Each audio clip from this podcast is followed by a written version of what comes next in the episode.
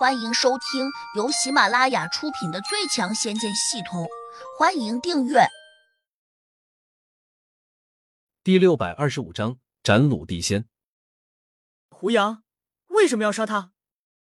虽然洛不凡心里清楚，鲁轩一直在暗中找人对付胡杨，包括求到自己名下，但他还是假装不知。这样做可以撇清和鲁轩的瓜葛，毕竟这是在重要空间。一个让他完全丧失了功力的地方，且地上还有一只可怕的，据说是麒麟神兽的怪物。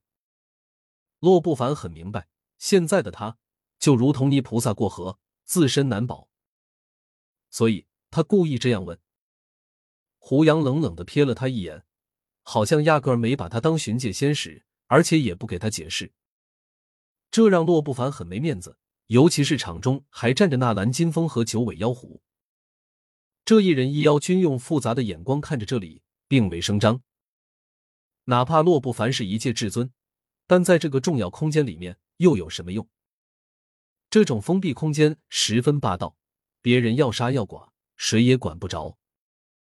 洛不凡脸色有点难看，终于忍不住了，他怒道：“姓胡的，你滥杀无辜，就不怕被打入畜生的永世不得超生吗？超不超生的？”我不知道，我只想把眼前的抽仙报了，以后的事留给以后去说。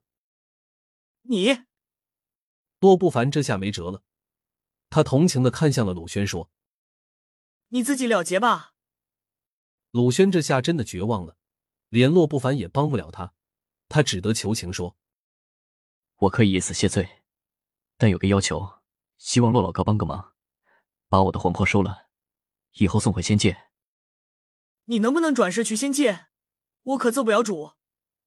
洛不凡摇头说：“你只需把我的魂魄交给镇南天王，他是我姐夫。”说这话时，他有意提高了声调，意在让胡杨听见：“你今天虽然杀得了我，但日后肯定有人会找你报仇的。”洛不凡一怔，没想到你是镇南天王的小舅子。他也提高了声音，但是。胡杨却充耳不闻似的，在他的脑中只想着鲁轩这混蛋玷污了小婉，他必须要让他死。其他的一切，胡杨都不在乎，只要帮小婉报了仇，哪怕要他的小命，他也不在乎。洛不凡和鲁轩见胡杨目无表情，没有吭声，都感到十分沮丧。洛不凡只得从铸物戒指里面取出一把仙剑，递给鲁轩说：“你自裁吧。”我这里有个杨柳仙瓶，可以把你的魂魄收进去。鲁轩拿着剑，双手不停的颤抖，眼泪都止不住往下掉了。他恨恨的瞪了胡杨一眼，本来想骂上几句，但又怕激怒了他。如果这样，只怕他的魂魄也会被胡杨给灭掉。虽然他并不知道胡杨手上有没有这样的仙气，但他就觉得胡杨是个十分古怪的人。万一他能够灭掉魂魄，那自己岂不是就完完全全的白死了？洛洛哥，我我下不了手啊，你帮帮我。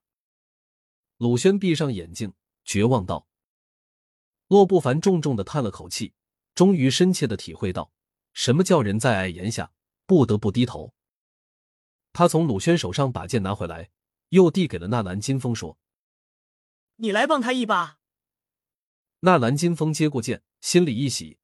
这可是在胡杨面前立功表现的好机会，因此他点点头，大声应了声好，又冲鲁轩说：“我出剑的速度很快，保证你不会感到多少痛苦的。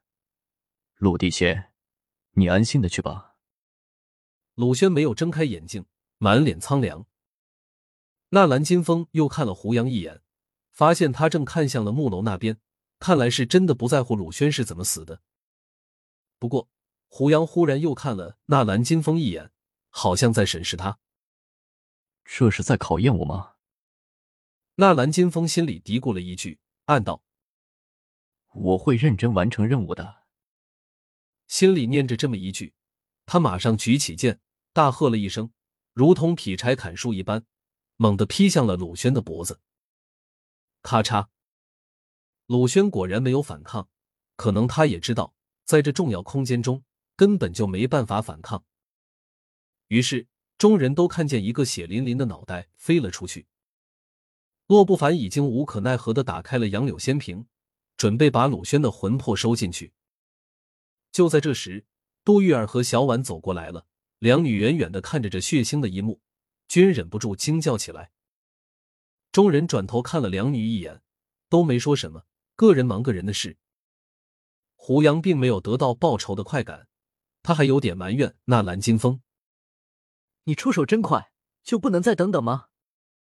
纳兰金风为了邀功，竟挺着胸膛大声说：“鲁轩这厮无恶不作，本来就该死，我早就想杀他了。”洛不凡听得直皱眉，这家伙简直就是两面三刀，想表态也用不着这么急吧？但他没说。因为他也知道，在这个独立的空间中，一切都得看胡杨的脸色。反正现在鲁轩这人已经死了，自己犯不着再为他说好话。如果从实惠的角度来看，还应该迎合胡杨的意思。尤其是现在，胡杨好像还在等自己表态。如果不往他那里靠，他只怕会一直关着自己，不肯放出去。想到此，他内心的附和道。鲁轩的罪行早已经在我的账本上记着的，本来我也想把他就地处置，只是最近事情多，还没来得及动手。今日那蓝金风替我正法，我去双手支持。九尾妖尾有些错愕的看着洛不凡和纳兰金风的表演，心里大感意外。虽然他久未在外面走动，但对于这修真界的大事，他还是知道不少。就好比洛不凡和鲁轩的亲密关系。他当然很清楚，可现在洛不凡为了从这里出去，竟然去意迎合一个二十出头的青年，他不得不因此又多看了胡杨一眼。这时，杜玉儿和小婉已经走过来了。杜玉儿拧了下秀眉，问胡杨：“为什么要杀他？”胡杨迟疑了下：“这混蛋欺负了小婉。”本集已播讲完毕。请订阅专辑，下集精彩继续。